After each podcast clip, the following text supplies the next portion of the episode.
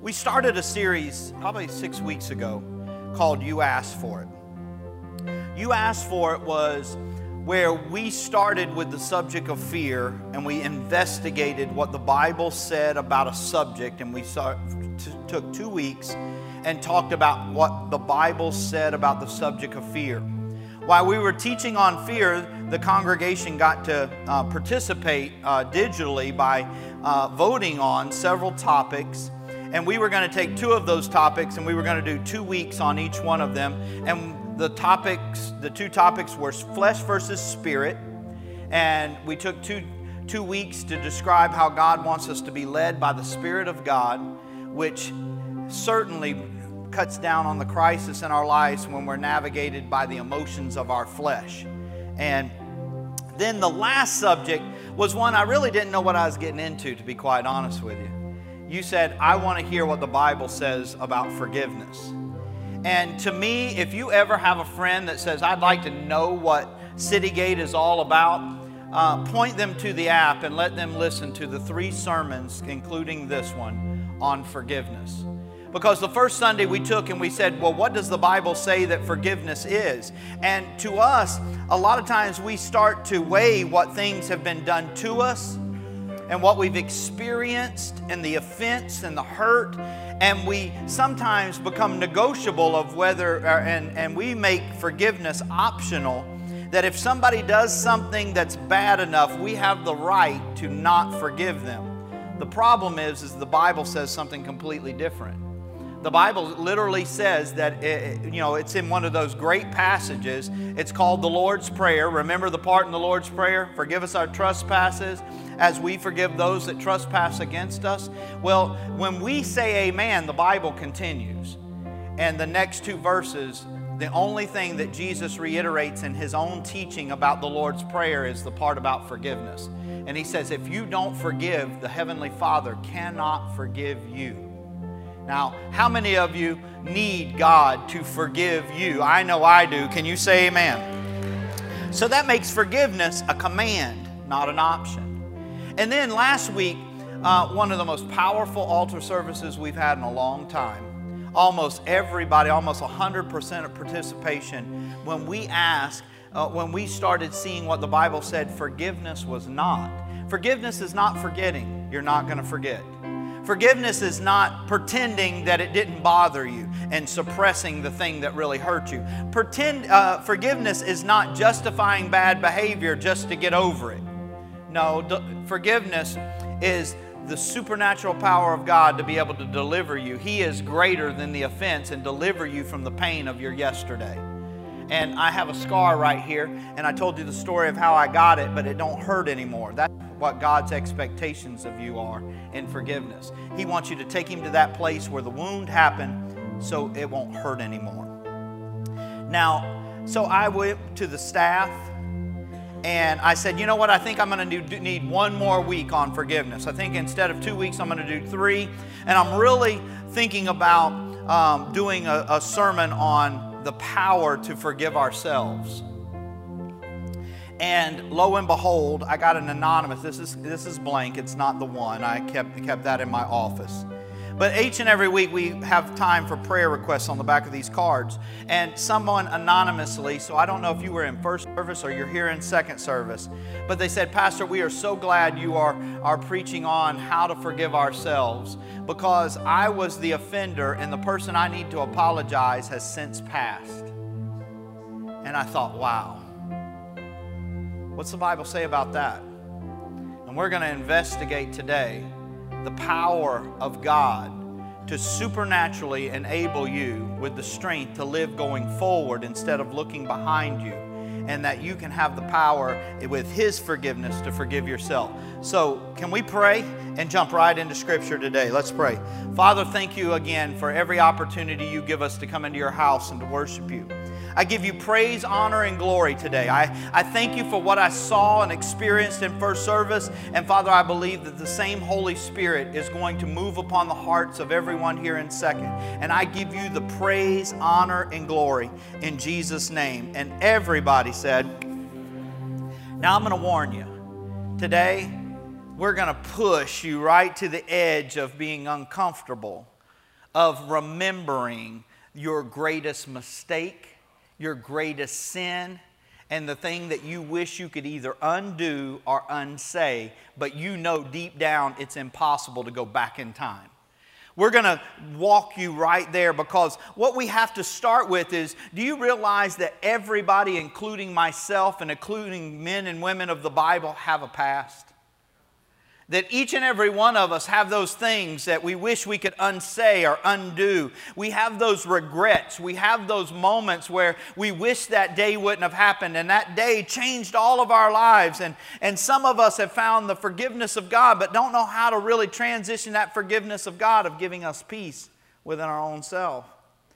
See, the Bible tells us in Romans chapter 3, verse 23, it says, For all have sinned and come short of the glory of God. I am so glad it didn't say, For the uh, good people, uh, uh, you know, they, it's been reserved the glory of God. But it literally tells us all of us have been the sinners, the offenders. All of us, not some of us, not the majority of us, but all of us. That means that every single one of us in this room have had to move to a place either with somebody or something or God and said, Hey, I have offended. Amen?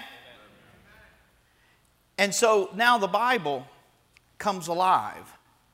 Because have you ever wondered why the people God chose in this holy book weren't holy? You say, oh, wait a minute. Yeah, remember that guy named Abraham? The Bible calls him a liar. Yeah, the man that God cut covenant with. Yeah, he lied. Remember that story when pressure was applied and he thought that his wife was so beautiful and he was in Egypt and, and all of a sudden the pressure was being applied. He thought he was going to get killed and they were going to take his wife. He made up this whole story, a lie about his wife being his sister. You say, well, Pastor, it was half true. She was like his half sister, third removed by a cousin on his mother's side. Well, that's even worse. That's called deception. That's using a half truth and creating a falsehood to deceive somebody else. But how about David? You know, that guy, you know, he had an affair? You know, that he participated and conspired to have a man killed? Do you realize that he wasn't always the greatest of parent, but yet God still used him? Matter of fact, the Bible says he was a man after God's own heart. We're going to learn how that is even possible.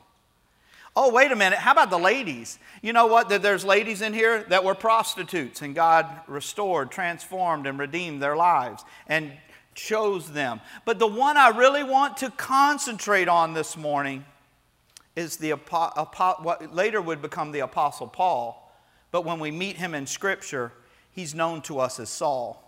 See, Saul came from wealth and privilege, and he had been educated and was part of a religious sect, a, a, a, real religious sect called the Pharisees. These Pharisees thought that they had accomplished more in righteousness and holiness than any other group of people on earth. And they kind of looked down their nose at people and judged them harshly because they didn't think that they were as righteous or holy as them. Well, Saul was that guy, and he was a young man in this group of people. And when the Bible first mentions him, he is a young man holding the coats of the men, the older men, the Pharisees, stoning uh, Stephen. And we see him there, and Stephen does something remarkable that even goes beyond the wildest of imaginations. He's literally getting, he's preaching the gospel. They get so angry, they assault him physically, drag him out of the city, and are going to stone him, and end up stoning him. And while they're stoning him, he's forgiving them. It's something that this man named Saul could not escape. How could somebody that is being uh, killed by such a tragic thing literally die in peace? The Bible says he went to sleep, saying, I see Jesus standing at the right hand of the Father. I don't know what it was. Maybe it was that vision when he saw Jesus, was reminded of what Jesus did on the cross, and he forgave them why they were killing him. And this young man, he is, he is just holding the coats in pure confusion because somebody could forgive and die in peace. By the time you reach him in the second time that the Bible starts to mention his name, all of a sudden he is he is older, he's a little more mature, and now he's a religious zealot. He's full fledged. He's probably a good man doing bad things. Listen to how the Bible describes him when you meet him for the second time. But Saul, still breathing threats and murder against the disciples of the Lord. Look at your neighbor and say, threats and murder. That's not good, right? That's not good. That, that's against one of the main 10, you know, thou shalt not kill. Yeah, threats and murder against the disciples of the Lord. Went to the high priest and asked him for letters to the synagogues at Damascus so that if he found any belonging to the way, men or women, he might bring them bound to Jerusalem. See, Saul not only was present at the death of Stephen, but Saul was, again, probably a good man, just confused and doing bad things. And he would be transformed by the power of Christ Jesus, and he would literally go from Saul of Tarsus to Paul the Apostle.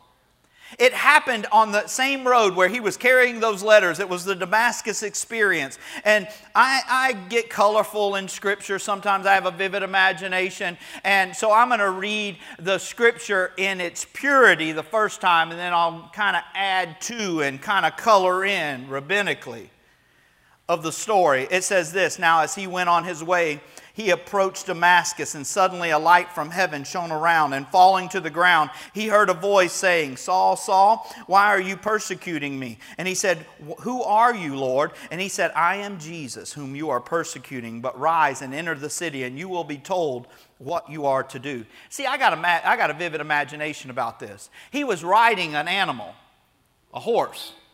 And right in the middle of the road, as he's riding, he's just hanging out, man, doing his thing. All of a sudden, the light, the Bible says the light shone. And I believe in the middle of that light shining, Jesus jumped up invisibly, did a spinning back kick, and kicked him off of the horse, putting him on his back.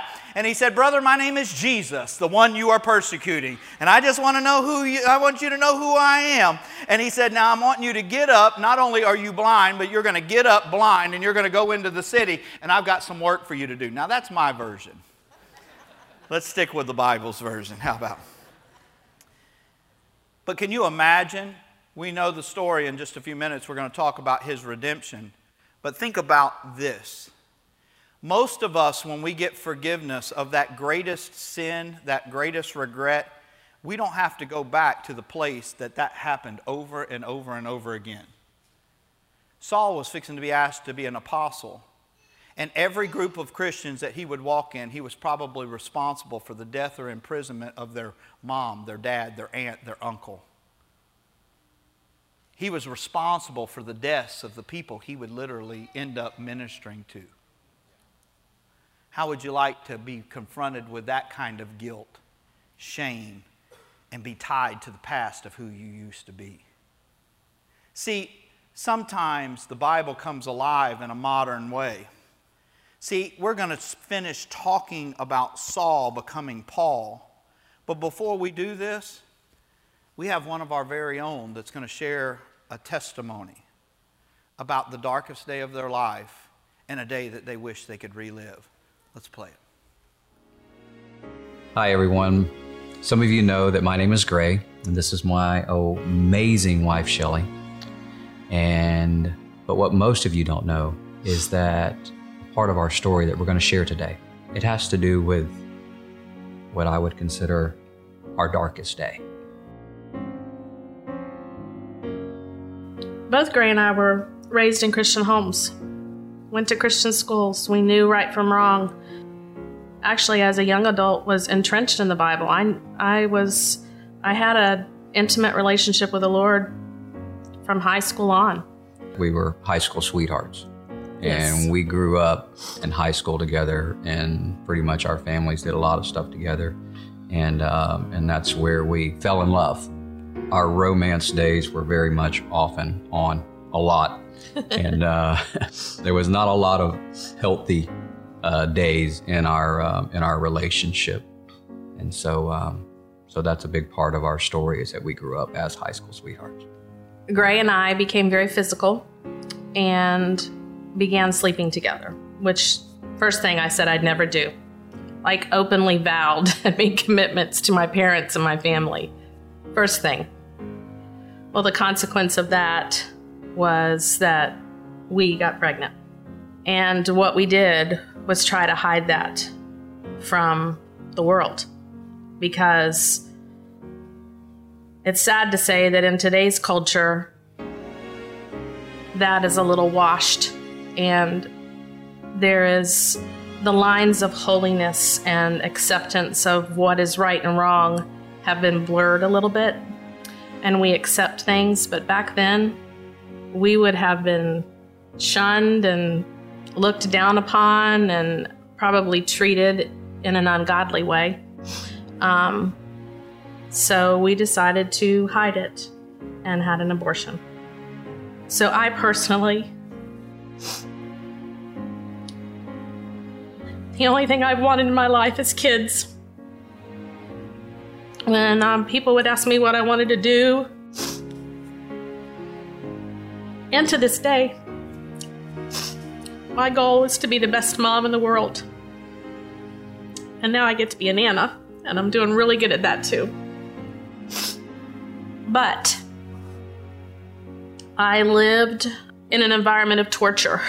I would have nightmares. I I was riddled with shame and guilt. Um, didn't sleep well. Almost lived in a little bit of a fog. And uh, I will remember the day I was standing, I was actually up in the choir. And I don't remember what the message is about, probably forgiveness. and the Lord just got a hold of my heart. I went and grabbed a mentor in my life who has since gone on to be with the Lord. And I took her to the back and we went in a little hallway. And sh- I confessed my sin to her. And a pastor that I was under for many years says that many times confession is possession. Once you stop hiding things and confess them, they no longer have that same hold on you. And that is literally what happened to me. Without even fully knowing, this Baptist girl in that hallway at a Baptist church received deliverance.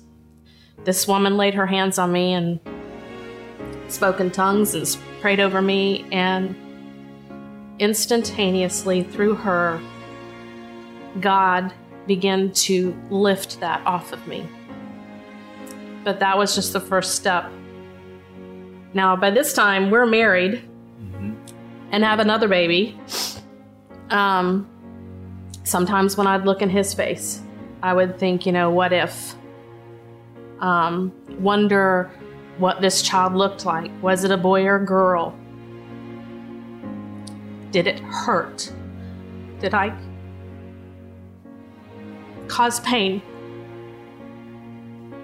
So all these thoughts were processes that I had to walk to walk through. But God.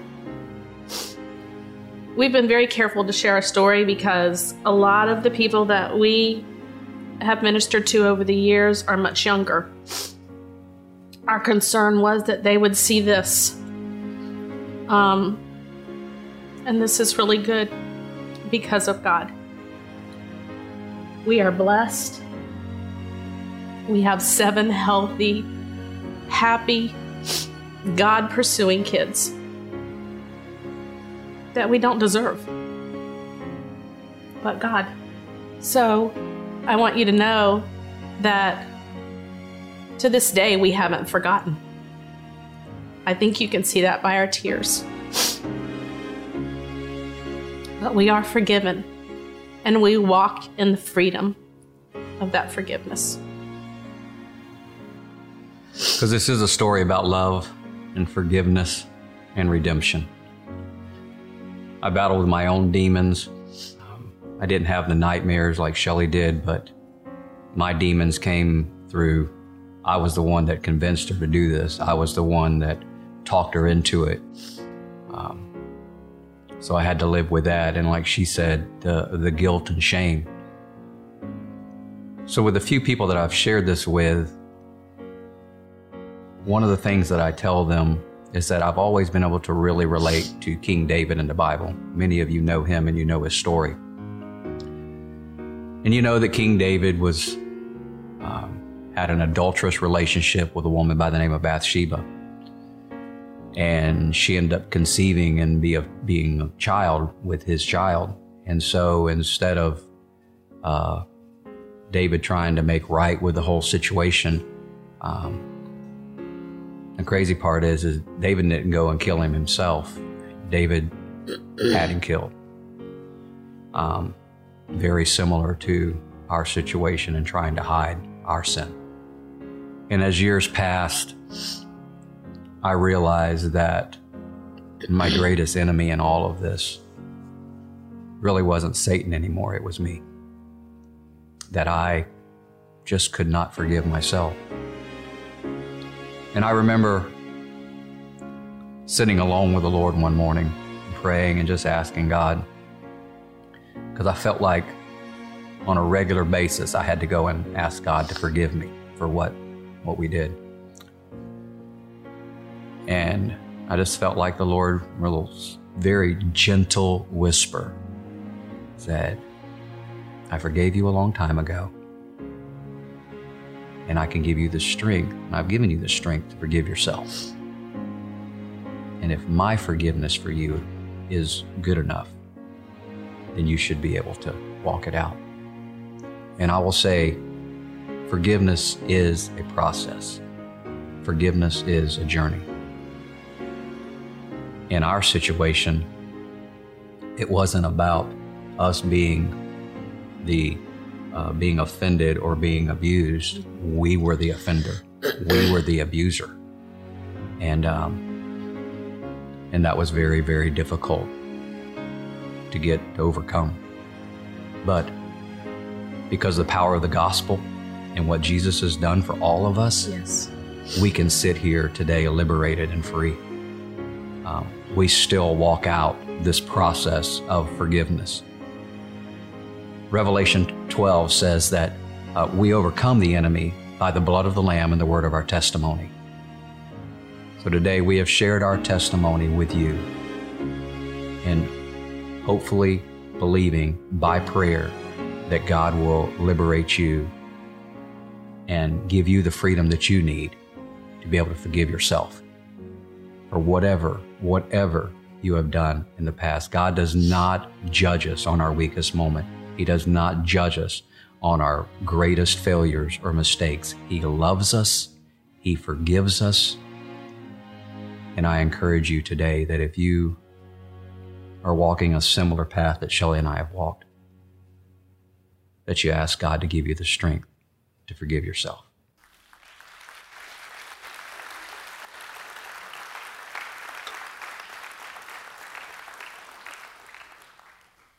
Most people get satisfied with a correction of morality, with the power of Christ Jesus and the power of the gospel.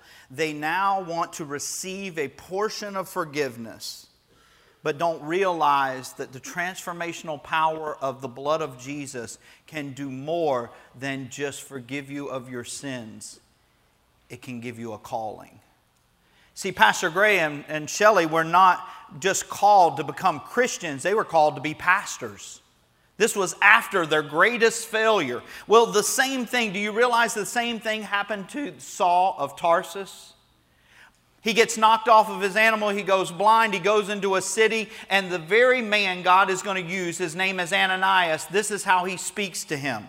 But the Lord said to him, Go, for he is a chosen instrument of mine to carry my name before the Gentiles and kings and children of Israel, for I will show him how much he must suffer for the sake of my name.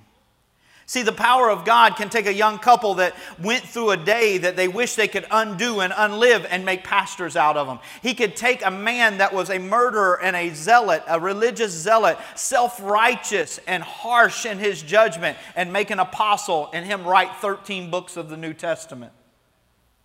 See, Paul is the one that gives us the understanding when you realize what kind of past he has. When he writes Romans chapter 8, by the way, my second favorite chapter in all of the Bible. Psalms 34, number 1, Romans 8, number 2. And Romans 8 starts this way There is therefore now no condemnation for those who are in Christ Jesus. For the law of the Spirit of life has set you free in Christ Jesus from the law of sin and death.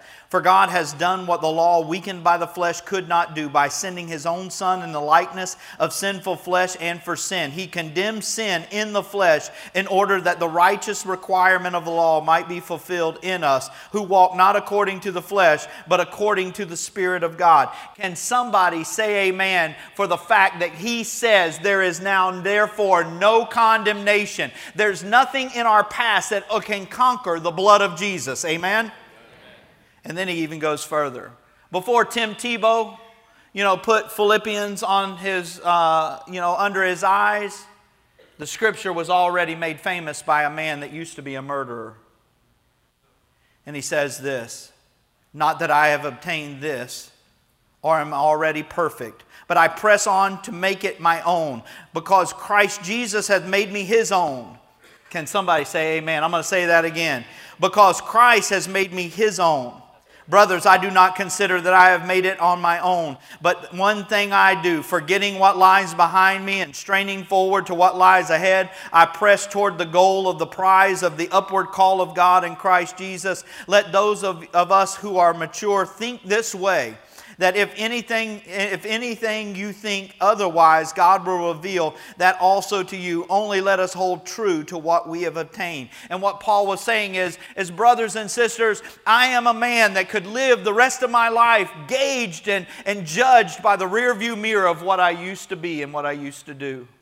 But because of Christ, He has come into my life, not only set me free from the bondages of my sin, but gave me the power not to look in the rearview mirror, but to look now through the front windshield and press forward, not just to be a Christian and be saved, but to be called. See, I think that's where we mess up. Is we aren't using the right weights.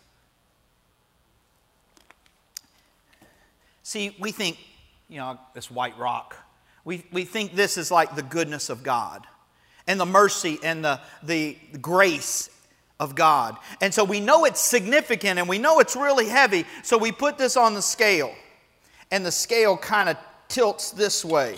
And we really get satisfied. And then the enemy, really, you get this moment at the altar where you feel like you could put hell out with the water pistol. And then by the time you get to the car, the enemy's already remembering, letting you remember your past sins. Here's where we mess up on the scale.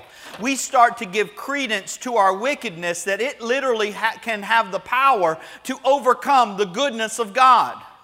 And so we think that things like this, if you've ever said this, you're the people I'm preaching to. Well, God couldn't forgive somebody like me, or the church would fall down if somebody like me come in it. Or, or I just don't, I don't want to be a hypocrite. I've done all of these things. It's because you're trying to give too much credit and weight to what you did wrong instead of really valuing what he did right. And so we start naming our sins and it starts to add up. And we say, oh no, I can't be this and I can't be that. I've done all these things. And, and then all of a sudden the scale of our life looks like this, and God's goodness is way up there that we never can obtain, and all of our sins drag us way down here. And if we keep pressing towards this over here, we call ourselves hypocrites. It's because you're using the wrong weights.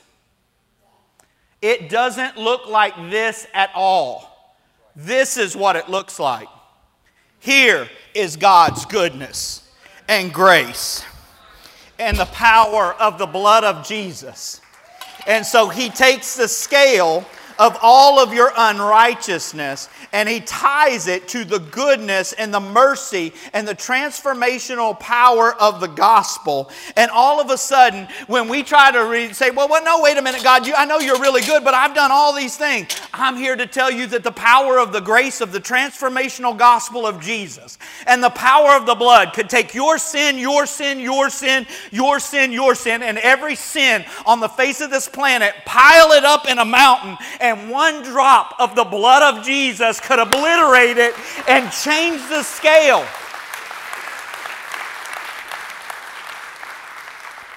All of us, there is nothing, nothing that we should be holding on to in our yesterday that is we have, have valued more than the blood of Jesus. He just didn't make you heaven ready. He made you earth worthy. He made you a, a vessel like Paul to be an instrument used by God to reveal the glory of God. Because you know what, folks? There's no perfect people, and imperfect people are looking for imperfect people that have been transformed by the power of God to give them hope that you don't have to die and go to hell because of what you've done, that you can't go undo. But we, being the people of God, can say, Yeah, I remember being just like you, but then I went to a cross that was bleeding with a blood that was different than any other man on earth. He was the Son of God. And He gave me a new start because of the power of His blood and the authority of His resurrection. And because He's alive, I can be alive. And Paul says, Think this way, man. I'm His and He's mine. And what I used to do, I'm letting go of every day so I can look more forward to what I'm going to become more like Him tomorrow. Now, we did this in first service, and I'm going to ask for the altar team. I'm going to ask us to set it up a little different. And if you'll bring that over here about this place, and let's put a couple over here to pray. Maybe some of you need to have that prayer that Shelly described that she had in a hallway, and let's put that kind of right here. And maybe uh, Nikki, you and Ian maybe could stand over there for the prayer team. And I don't know who we want over here, but whoever it is, whoever is a part of the prayer team can come up and be, just in case you need that special prayer.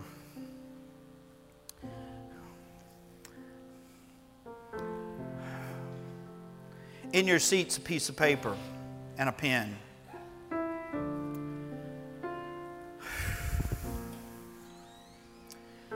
What we ask you to do is take that pen and put your greatest sin your greatest regret, your greatest mistake. And then I want you to fold it so nobody can see. And I'm going old school today, and um, uh, even Pentecostal. I'm going to go old school Pentecostal on you. We used to use terms that if you weren't in the church, you didn't understand, and we've tried to be more mindful of that. But there's a term we used to tell people just take it to the altar, just leave it at the altar. Take it to the blood. Let's cover it with the blood. Well, inside of these pitch, uh, these bowls is a water that's not the blood of Jesus, but it symbolizes the blood of Jesus today. It's just water and red dye, red food coloring. And the piece of paper in your hand, it dissolves in water.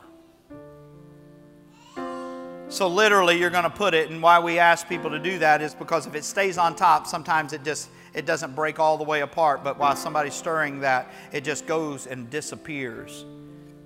Because we wanted you to see what happens to your sin when it can, is confronted with the blood of Jesus. It literally disappears. And so can you imagine so what we're going to do is Amy is going to lead us in a moment of worship while you write. You could put what the sin was. You can put a name like that brother or sister that wrote us that anonymous uh, card that said, I want to ask forgiveness. Maybe you could put their name, and that's going to be the way that you're going to say you're sorry, and as you put it in the blood of Jesus. Maybe you're going to put initials, whatever it is that you decide is going to be your greatest sin, your greatest transgression. We're going to bring it to the altar today in just a moment. But let's worship.